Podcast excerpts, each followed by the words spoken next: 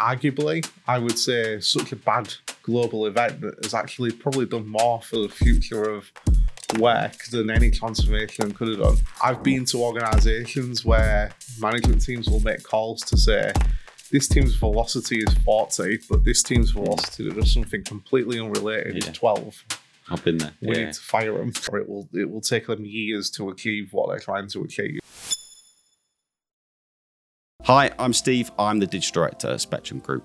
Our mission in life is to unlock the potential of your people. And we do that by combining three things hardware, software, and expertise. Welcome to the podcast. As usual, I'm joined by Neil. I'm also joined by a very, very special guest, Martyn Coupland, who's the head of DevOps at Transparity. We talked to Martyn about all things technology and business. We talked about what it means to be a Microsoft MVP or most valuable professional.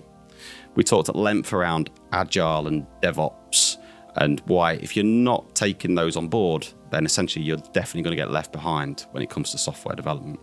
We also talked about the future of white collar workers and how technology like AI is going to change that world completely over the next few years. I hope you enjoy the content that we're putting out. We're essentially dipping our toe in lots of different subjects around business, automation, and technology. If you do enjoy what we're doing, then please like, subscribe, share our content. And with all that said, welcome to tomorrow's workplace today. Thank you for, for joining us. Um, so, so Martyn Coupland, head of DevOps at Transparity. Do you want to just give us a bit of a, I guess, background on yourself, what you've been up to, and what, what you're currently doing in your career? Yeah, sure. Yeah. So, uh, like you say, currently the the head of DevOps at Transparity. Um, we're an MSP basically. Um, quite quite a lot in the modern work and the Azure side. Um, like most other companies, trying to get into data and such like as well. Um, but yeah, my responsibility there is basically leading the team that are are trying to make Azure a bigger part of what we do as a business because it's still quite new to us as a business, really. And secondly, it's building our cloud management platform, so everyone that comes on our managed service gets access to that. Um, you know, usual kind of stuff, cost insights. We've got some sustainability stuff in there now. That's becoming a much bigger thing Yeah. uh, trying to understand your carbon footprint of the cloud, all those kinds of things, and um, yeah, just try, generally trying to take the burden off support teams as well and give the customer more control. Okay. Um, you know, one of the things that we always like to say, or I always like to say, is it's around delivering on the promise of cloud. Right? When we talk about cloud, we think about agility, being able to build things, get rid of them really, really quickly.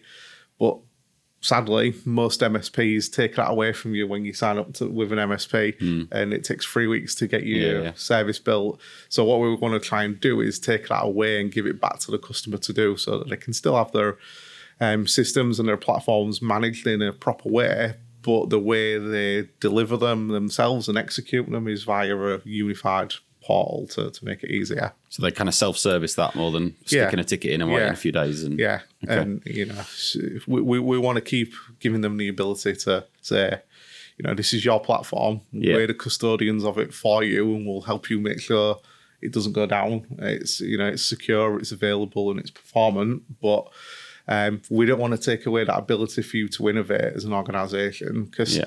Let's face it, the number of services that are available in Azure, there's no MSP in the world that can say that they have expertise in everything to be able to help that customer efficiently. Mm. So if that customer has skills within that area that they're looking to deploy in, we, we can't take that away from them. So that's one of the ideas behind the platform really is to give people the ability to still innovate, but make sure that it's done in a way that doesn't break their security policies Yeah. and uh, their governance levels, all of those kind of things, because that's really easy to do in the cloud. Yeah, and and we were talking beforehand, and you were saying you are you're an M, um, MVP Yeah. for, for Microsoft. So for Yeah. watchers, listeners, what does that mean?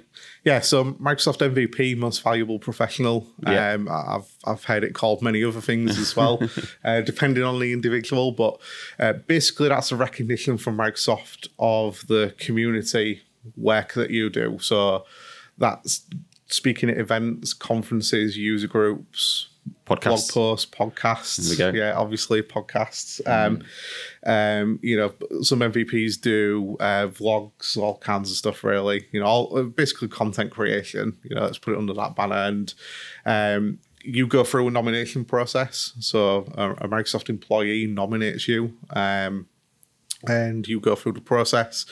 And if you're screened to be, I guess, a worthy candidate, then you get your MVP award and it's renewed annually. So you have to keep up what you're doing. It's not a one time thing. Um, but it gets you good access to the product groups that build the stuff that we consume in the Azure cloud day to day, um, or whatever award category it might be. So there's award categories in things like Windows and devices, um, Office 365, game development. There's a category for Xbox game development, all Wow, kinds okay. of stuff.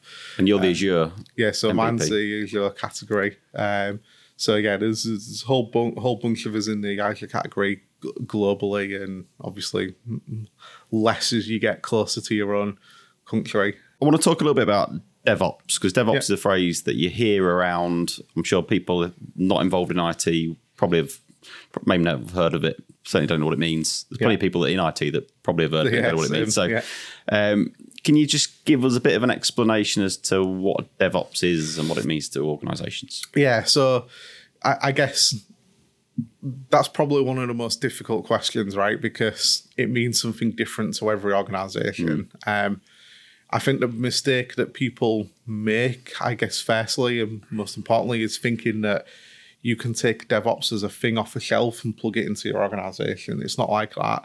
I always try and explain to people um, it's a bit like ITIL, it's a framework. It's thing, you know, you adapt it to your organization, and that's when you get the most out of it. Um, you know, pe- people, especially C level as well, I think hear the word DevOps and hear people start talking about software engineering, where it has its roots, and think, oh, you know, I'm turning off now, I'm done. But actually, if you start changing that conversation to be, I can implement this set of practices and principles within DevOps or this thing we call DevOps, and it will help us help the business achieve its goals and move the business forward. And then all of a sudden, you start to have the C suite's ears and realize when they start to dive into it, just what it can do and what it can help them with. And that, that alone is a powerful thing. But fundamentally, DevOps is around collaboration. So it's, there's four key pillars uh, I always think to DevOps. Mostly people will talk about um, people, process, and technology. Um, I actually like to throw culture in there as well because I think that is the most important part of DevOps. Um, and in fact, where I've done implementations with customers or places I've worked before, you will always find that when you put technology in first, it's it's not likely to deliver the results that you want it to. Yeah. Uh, and I always think personally that if you start with a, getting the culture right in your organization, which is another thing, you know, what do we mean by culture in DevOps, right? We, we mean the ability to have people work together um, collaboratively and in an open way. You know, it's a it's a thing called we call growth mindset. Um, being able to make mistakes and learn from those mistakes and see them as a learning and growth opportunity, rather than some organisations you make a mistake, you're worried about whether you're going to be going into the office on Monday or not. You know, it's a complete change of mindset. Um, so I think if you start with culture and you get that right, that then drives the people within your organisation, and sadly, because it's such a, a difference to how people have worked for so long, there will be some people who don't want to come on that journey with you and will leave the organization. But you, you know what, that's fine because that brings in opportunity to bring in other people or promote others that are showing the right characteristics that you need to, hmm. to make a good job of implementing this in your organization. And then once you have the right people and they have the right mindset and the culture, you can start looking at your processes. You know, but fundamentally, DevOps is about process. Mm. Right? People, technologists especially, might not like to to hear that, but that's fundamentally what it is. Right. And if and if you put technology on top of poor processes, you're basically making bad things happen twice as quickly. Yeah. Whereas We, if we you spend line. Yeah. yeah, if you spend that time going through, you know, we, we talk about things called lean and Kaizen and all these Yeah, yeah. process improvement things. If you do those first Hmm. and get your processes in a good place, Then, if you put the technology on top, you're making lean, good processes happen quicker, and that's the that's the right approach to it. Yeah. You know, it is rooted within software engineering and technology, but there's actually a huge amount of application that you can do outside of technology teams as well. And I think the pandemic is like a lot of things, it's accelerated. This is another area I think that people are now starting to talk about is that link between organizations that have adopted this agile and, and DevOps methodology within their organizations are, are performing much better. There's some research that's starting to be pulled together looking at organizations that were clusters in a mature space in DevOps before the pandemic and how they've done against their competitors in the pandemic. And in a lot of cases, it's coming out that the competitor that wasn't looking at agility within their business, they're not there anymore, mm. or they're in a really bad place.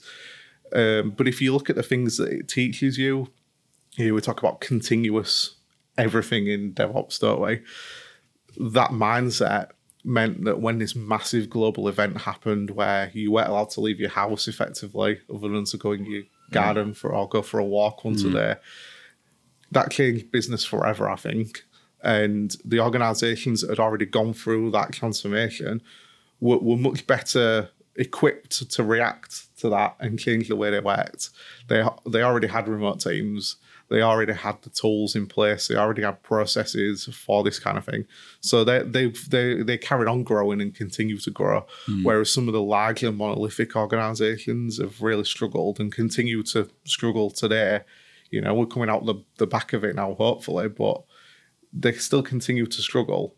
And and that's that's something that I think is going to become really evident once you start scratching under the surface is that when you start analysing these organisations in more detail, they'll have gone through the things that we were just talking about to mm.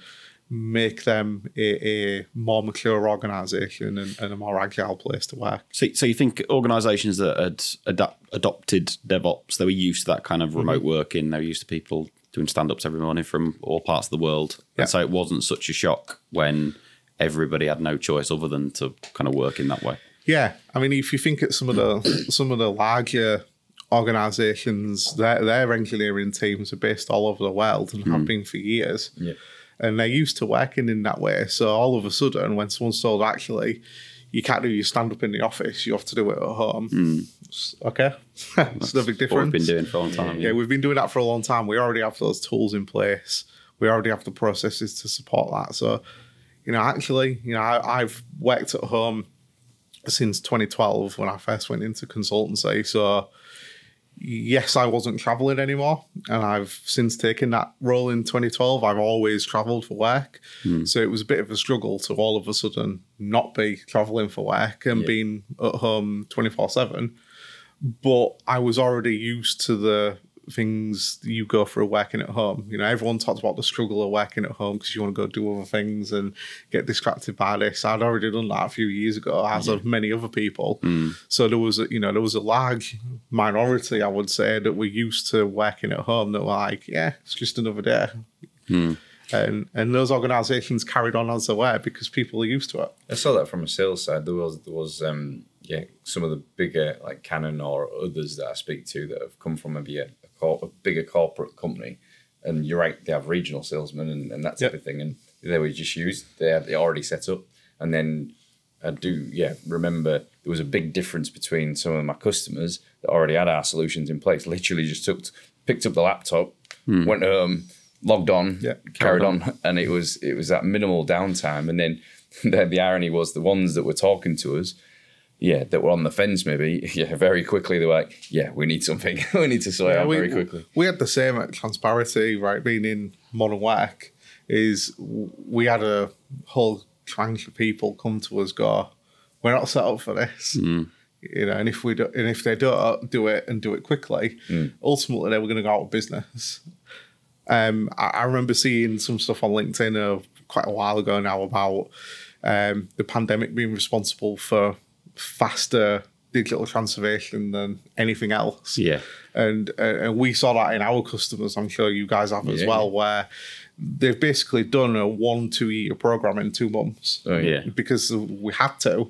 You know, arguably, I would say such a bad global event that has actually probably done more for the future of work than any transformation could have done. Yeah.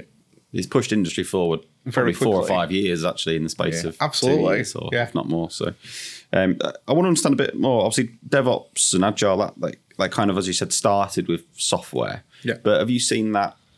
I guess dissipate out into other functions, other departments. Have they adopted those similar practices? Yeah, I mean agile especially, right? And ag- agile is part of DevOps. It's not DevOps. Hmm. And a lot of people will say that you can't do agile without DevOps. You absolutely can, right? Agile is a project management hmm. practice fundamentally, so you can do it, and it's a way of working. Right? This is what we're talking. This is what it fundamentally is. It's a way of working. And, and, you know, if we try and take out all of the technical terms that come with DevOps, and I think that's one of the big problems, is hmm. people don't try and do it outside of software engineering because they think it's rooted in software engineering. Yes, it has its histories in software engineering, but I've, you know, when I was working for a, an airline just before the pandemic, which is, uh, yeah, with bad bad timing, um, but interesting all the same.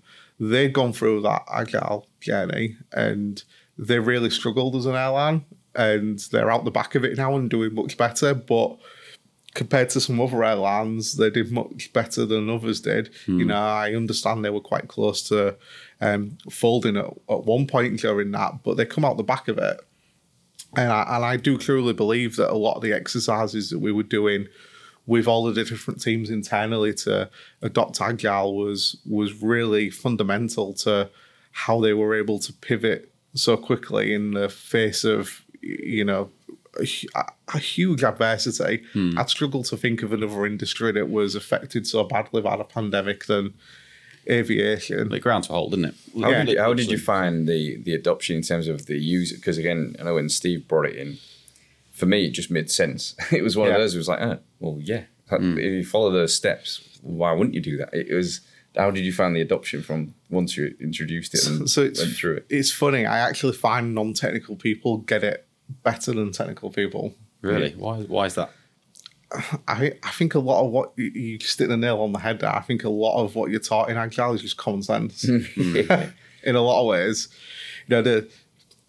I don't mean this in any disrespectful way, but the teams I've always struggled the most with to adopt agile are operational teams that are so used to that ITIL way of mm. working, and you have to figure out a way to have those teams understand that what they've done for the past so many years isn't wrong hmm. this isn't a better way of working. You know, that's a really bad way to describe it to people. But these are the benefits of working this way. This is why this model is better now than what we're trying to do through ITIL. Hmm. And if you can get that messaging right with operational teams, I think you can hit the nail on the head. But you know, to give you an example, when I was working with the airline, I I was like, right, I'm gonna go. I said to my boss, I'm gonna go talk about this to some of the teams outside of IT, and he understood. He was like, okay, great. You know, any contacts you need, just let me know. And off I went. So I went to procurement, mm. went to finance, and went to the cargo operations team, and talked to them about agile, and cargo folks got it right. That's a really tightly knit, process driven environment where they already did a lot of what we were talking about without realizing it, especially continuous improvement. Yeah. Like one of the things they did with continuous improvement there that I really liked is um, they had a target with dnata who did their ground handling for them and cargo handling. And um, one of the things that they did was got them to send the trucks of cargo to the plane, um, what they call in trim. So what happens is the the truck turns up and the pallets come off and go on in order, and then drive off. Whereas what a lot of other airlines do is bring them on, and the forklift picks one up at a time, goes and gets another one, goes and gets another one, and puts them in the right order. Whereas what they did with them was obviously they need to be in a certain place. All of the pallets have to be in a certain place for weight and balance of the plane and center of gravity. Of course. Yeah. So they arrive in trim, so they can just roll off onto the plane. Lean. I Yeah, like lean, uh, lean exactly in action. And what they were able to do with that, and I, and I, I remember being stood on the apron at Heathrow one day watching them do this to kind of help them with some ideas and stuff. And we were writing some software for them to to digitize a lot of their workflow effectively. It was mm. all on a piece of paper with checklists, and it's like no, no, no. Mm. Well, so so we did some trials of some stuff. I wrote some stuff, did some trials to go look at that, and we stood on the apron, and I saw this plane come in half an hour late. It was due to leave in an hour. And they unloaded everything, all the passengers, baggage, cargo, reloaded it all and refueled it within an hour, ready to turn it around and send it back out again Amazing. um, and a full plane of passengers, cargo, fuel. So, so it can be done. it, can, it can be done. Yeah. Uh, I remember that on dependent. Monday Yeah. when I'm sat in the airport waiting for my Yeah. flight. yeah. Martyn said. Martyn said. yeah, just give, give him a shout down and go, you should do that in trim next time. Um, I'm I'm interested in the other departments piece. So, Mm-hmm. so your other procurement, finance. Are there, are there any other examples that you've got of other departments outside of IT adopting lean, agile, DevOps practices? Yeah, HR is another good one as well. yeah, Um, and, and HR is actually quite a simple one to do because if you think about the things that you can speed up and make leaner in, in HR, it's it's onboarding typically. Hmm. So wherever you can identify, so we do we do an exercise called value stream mapping to hmm. first of all to go look at the process as is today, and you identify the lead time of data and prerequisites for a step of the process, and then the cycle time of how long it takes to do that, and you map it out in a diagram.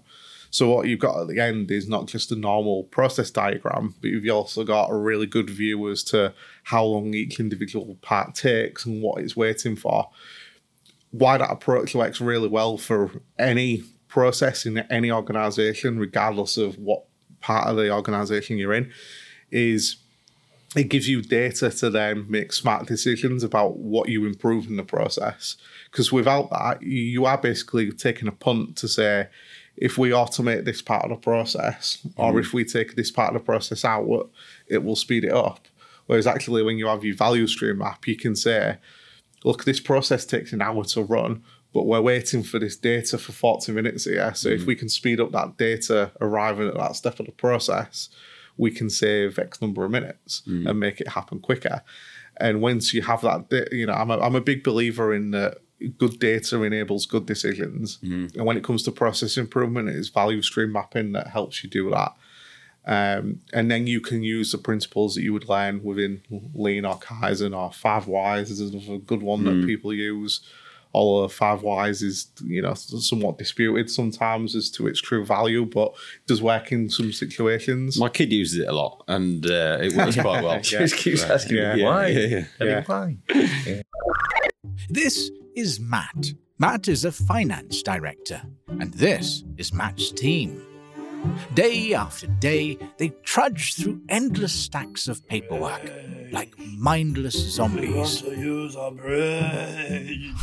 But luckily for Matt and his team, things are about to get a lot better. Since Spectro has digitized their documents, there's no need for physical copies and duplicates to clutter up the office.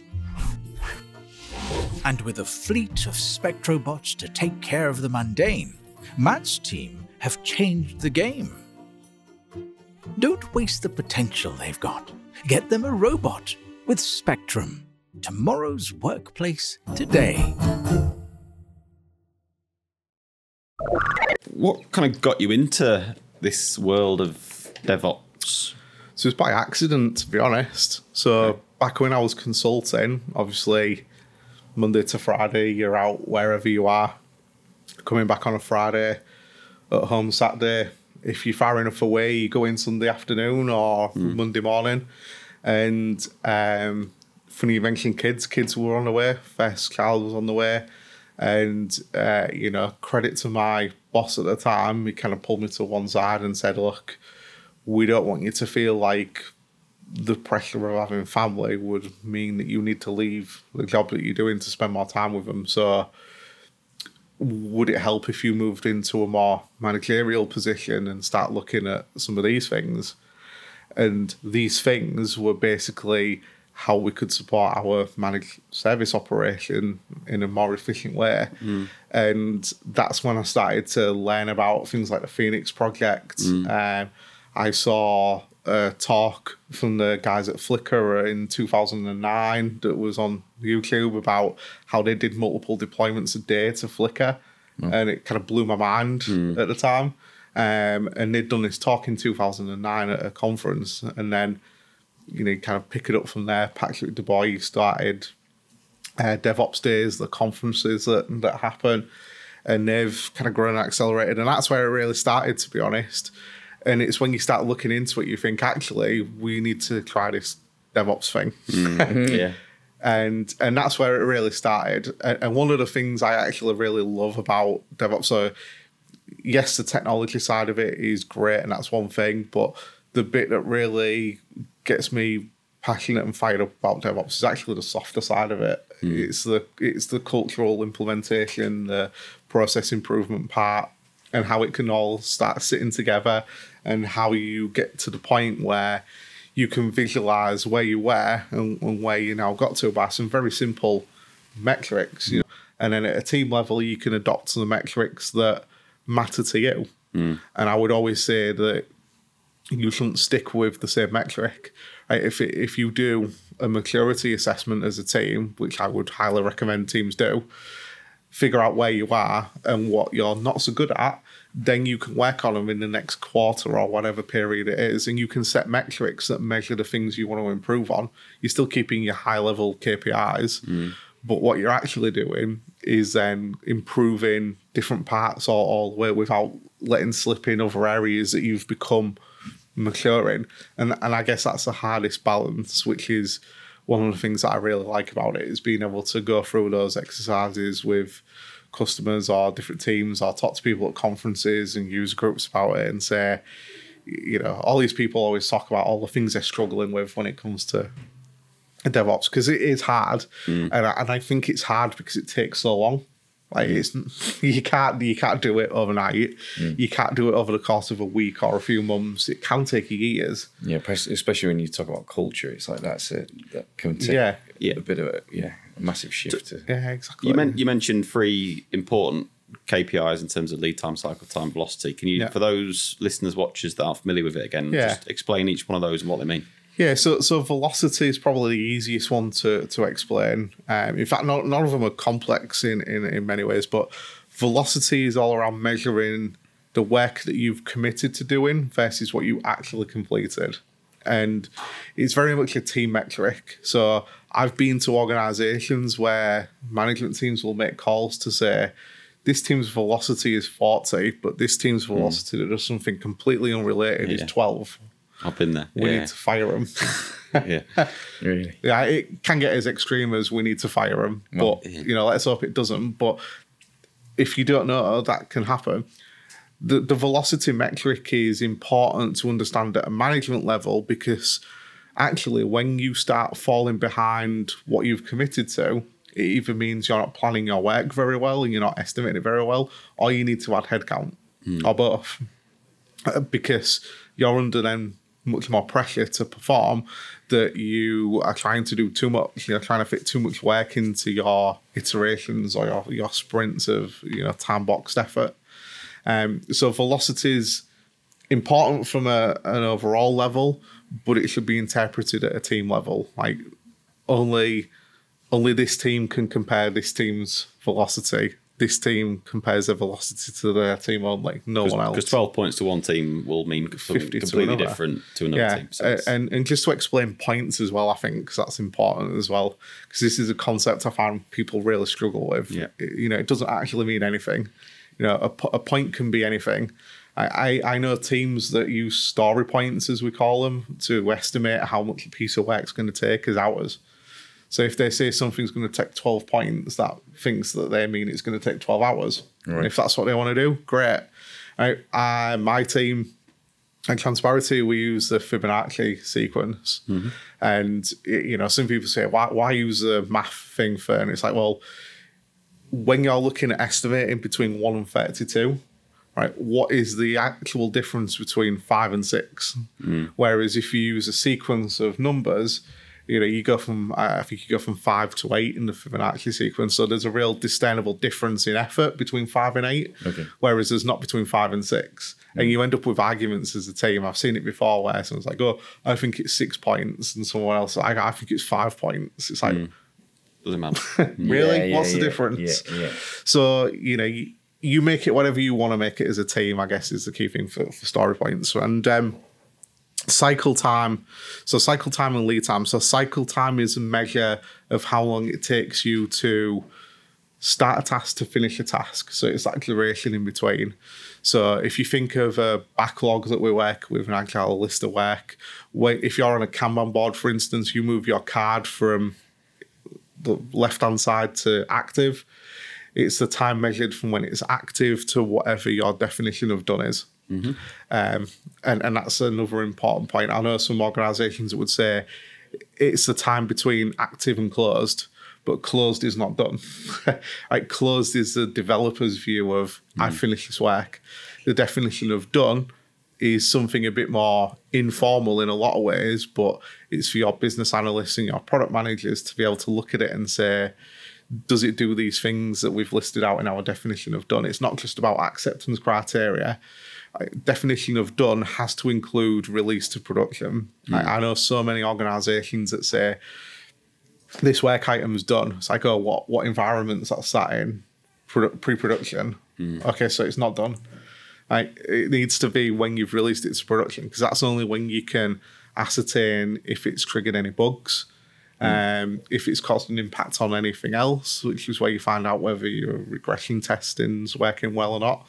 Um, and then lead time is is very similar measure, but it's when it entered your backlog to when you've completed that piece of work. So it measures the time fundamentally, how long it takes us to envision that work to deliver it.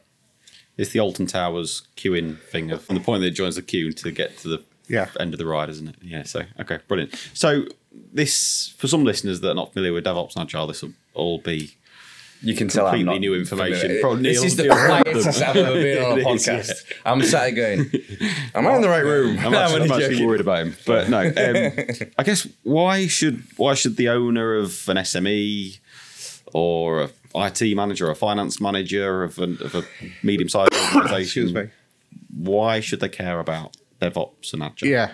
So that, that that's a kind of million dollar question, uh, and I got some things written down on notes actually, but this is this is where you can start to explain this using non technical terms that directly start to impact the business. And when you talk about them, it's a no brainer. So like I've written things down like faster and better product delivery, um, faster issue resolution, reduced complexity, better scalability, um, better automation, better resource utilization, greater innovation, uh, visibility into outcomes, you know, all those kinds of things. They're not technical things, but by implementing DevOps and Agile, those are the things you get. Those are the things that they directly solve. You know, there are problems within businesses. You, you know, kind of hear it all the time, especially with software companies. You know, and if, if you're if you're an organization that's business is to build software, then if you're not doing this kind of stuff, then I, I would go as far uh, go out there and say that you won't be in business for very long because your competitors are doing it. How how mm, how much is that the case? So is it is it the top ten percent of the software development market are working in this way, or is it eighty percent? Or I know it's made up numbers. But where do you think the market's at? So I think it depends based on the size of the organization. Okay. So, and the reason I say that is if you are a startup, for, for argument's sake, so say you're a say you're a Snapchat a few years ago, like where this kind of stuff already exists. We know about DevOps, we know about Agile, we know the impact it can have. If you're building it from scratch, you can do it from the outset and build. To Yeah, that start level. as you mean to go on. Yeah, start as you mean to go get on. Good practice early doors. Whereas if you're a, uh, you know, Capita, Capgemini, one of Deloitte, you know, one of the big four, all of those historical processes, people involved, there will be pockets of agile and DevOps at those organizations, but there won't be widespread adoption. Um, at least not to the level that you would envisage, because it will take a long time. Uh, Some of those organizations will be on a transformation journey towards agile and DevOps, but I can guarantee one of the big four, it will it will take them years to achieve what they're trying to achieve, and, and they'll know that and they'll have planned for that, but we don't see it from the outside because it's all internal at the minute, and smaller organizations, you know, we're we're kind of the, the same. Transparity, I'm sure you guys are as well. Yes, we didn't start out like that, but we're small enough to be able to adapt very quickly and Yeah, change the way we work very- yeah. um, with the right people. But why why are the big consultancy, big SIs not as mature as they sh- I would say they should be in this? Because they've got the resource, they've got the knowledge. Surely, Yeah, what's really holding them back? it's not as though this is a new concept; it's been around for twenty odd years now. yeah. I, I honestly, I think to start with, because not many people were doing it, hmm. they didn't need to. I think you're getting to the point now where smaller service providers and smaller consultancy firms are taking the work of huge enterprises from those organizations because they can't demonstrate agility. So they've been forced to do it now. Hmm. I think they've not done it before because they didn't feel they had to, some of them. Uh, especially more widely, you know, um, individual teams will do this kind of stuff, as I say, but more widely, I don't think there's that wide adoption. And uh, I would say the other side of it is as well that there is so much red tape in some of their processes that it almost requires a redesign from the ground up. Hmm. You know, I think everyone knows what the problem with that process is, but can you actually change it? No, because it involves so many parts of the business. Yeah. And that's where it becomes a problem. If you're a small organization and your HR team is three people, Yeah. and you want to improve your onboarding process, which involves finance and payroll, HR, IT as well to provision accounts and stuff. If you're a small organization, that process is quite easy to automate parts of and analyze and understand in a lot of detail. Hmm. But if you're a massive organization where your HR department's 500 people hmm. and your finance team is another 200 people, all of a sudden, you need to have the people in those teams want the will to change the process. And I think that is, from a people perspective, of those organizations is what it comes down to is having the will to want to change. I see. I see that in in yeah normal SMEs. Again, you'll get and and even still some of the big manufacturers, you can put again a team of people, and if you miss one specific person out of that process and don't include them, I've got one customer. one person just refuses to use the technology. Everybody else is using it. It's working fine. And he's like, no, no, I like to do it my way because that's the way I've done it that's the way I've always. done it. Yeah. And it's like, wow, okay, We, we call we, we sometimes call that public sector mentality. yeah, yeah. a little bit where and again this isn't a this isn't a dig at people in uh, work in public sector but sometimes you and i've experienced this where a few years ago consulting i needed to do some work and they're like yeah you need to raise a change request it's like oh great okay how do i do it you know or do you, do you just need me to tell you what to fill in like yeah we can do that great when will it get approved well it won't get approved till next friday now because bob only works on a thursday friday hmm. it's like, oh right, okay. But why do you do it that way? Well, it's just the way we've always done it. Yeah. Was the answer I got. Again, um, it's big big organisations, I guess, and which public sector is, and which it Yeah. just takes longer to change. Well, and this is the thing. I think. I think the larger the organisation gets, the more the individual thinks they know there's a problem, but they don't have the power to fix it. Mm. Mm, yeah. So they don't. How, how do you handle the conversation with clients? Because I think my observation would be clients a lot of the time think they want a kind of fixed scope for a fixed price for a fixed timeline. They want to know they Yeah. want to know everything up front. In reality, they probably don't because they don't know everything up front. But how, if this is a new concept to clients, how do you handle that? So, so I think that the most important thing is upfront to talk about what they're trying to achieve. Hmm.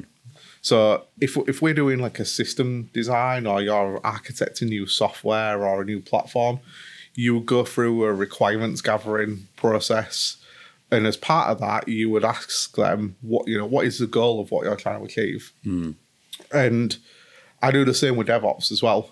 so the first conversation I would have with any customer or even someone at a user group or whatever, a conference, they come up and say, I want my organization to adopt DevOps. We need to do it now. It's like, well, why are you doing it? What do you want to achieve? Hmm. Right. And the things that you want to be hearing in that situation is that technology needs to help the business more. Right. Technology is always seen as a cost prohibitor to businesses, mm. less so now because of some of the stuff that we're talking about today. But I think being able to articulate that by doing this stuff, we can help the business achieve these KPIs, or we can help the business do that. And it's from talking talking to the business in a, in a more mature way. I think so. It's it's a it's a slight tangent, but that kind of thing came to me the other day, even like more so. Um, it's, it's like the generation that are growing up. So like our kids that are growing up now. My son ten turned the TV on in the playroom, Yeah. and when you turn it on, it boots up, and then it connects to the internet, and then you can do what you want.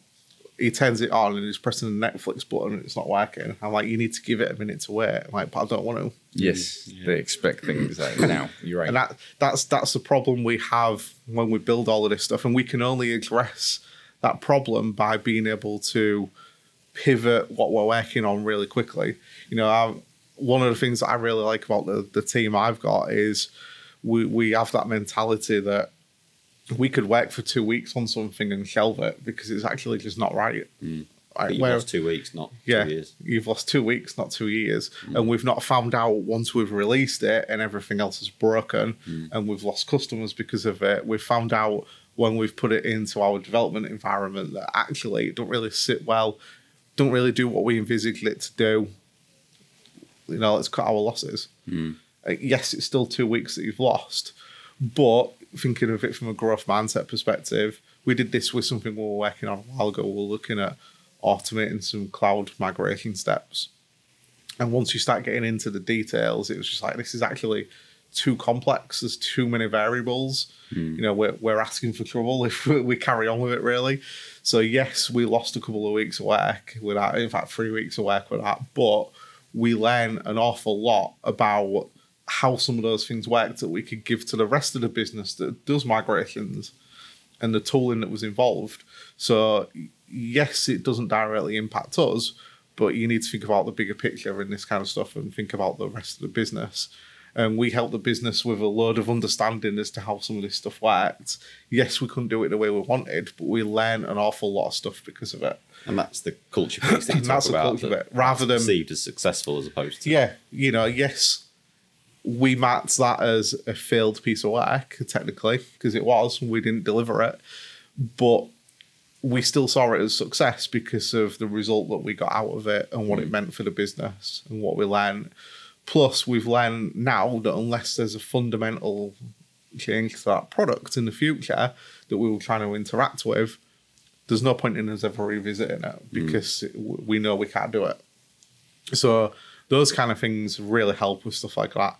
And it's those kind of decisions that can help you figure out those kinds of things. And instead, what you could get is, oh, you know, you either ship that two years later and no one knows what the code's for, or no one knows what the part of the product does anymore because the people have left.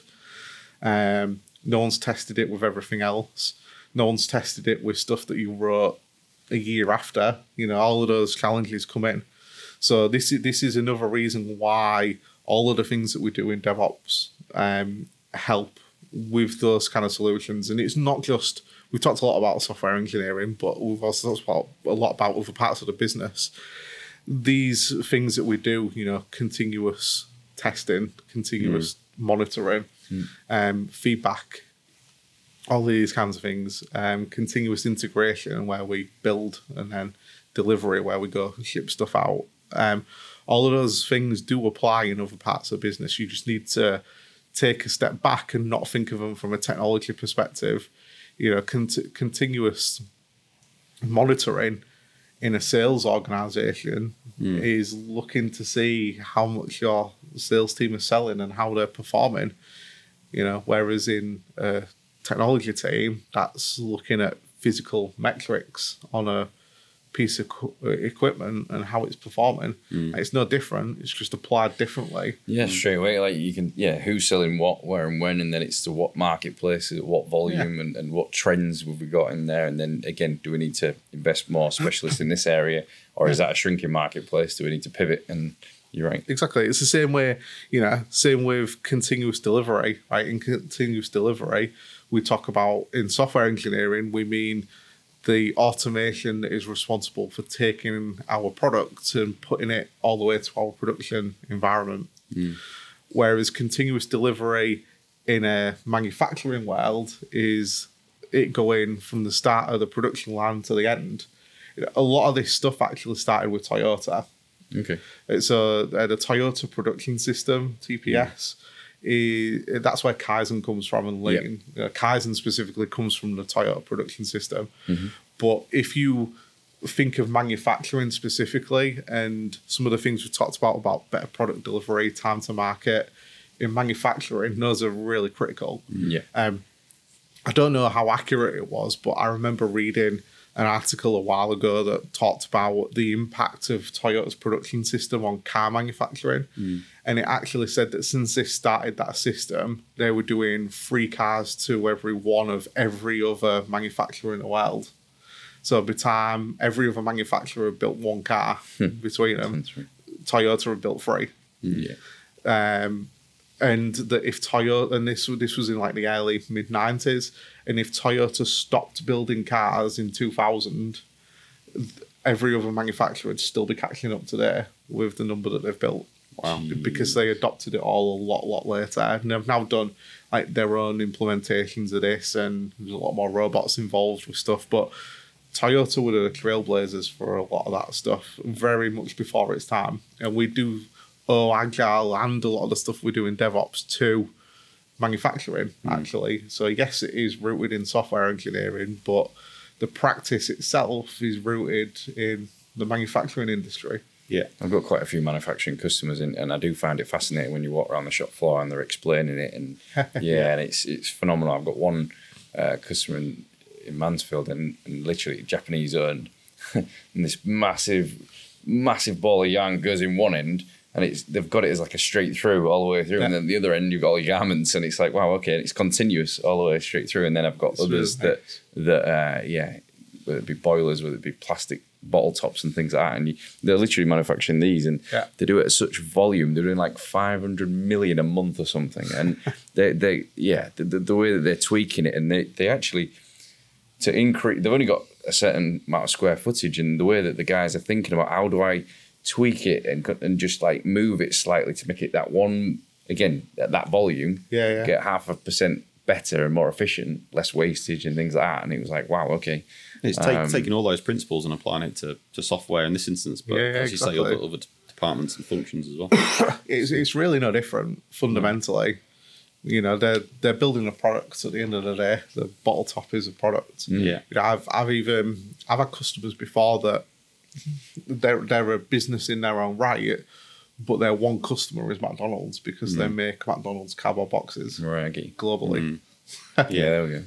I mean, again, the, the main department I'm interested in is finance because we that's kind of who I'm speaking to most of the time. Mm-hmm. I'm putting finance automation pieces in there, and you're right. The ultimate outcome, especially for the accounts payable team, is I need to pay this bill. And It's like it comes in here. How does it go through the business, go around the business, and then ultimately get approved to pay? And then it's, it's It's a good point. Have you, have you done much work with finance departments? Procurement definitely. Okay. So little, I'd I'd started Like to do purchase to some pay bits. type stuff, Yeah. yeah.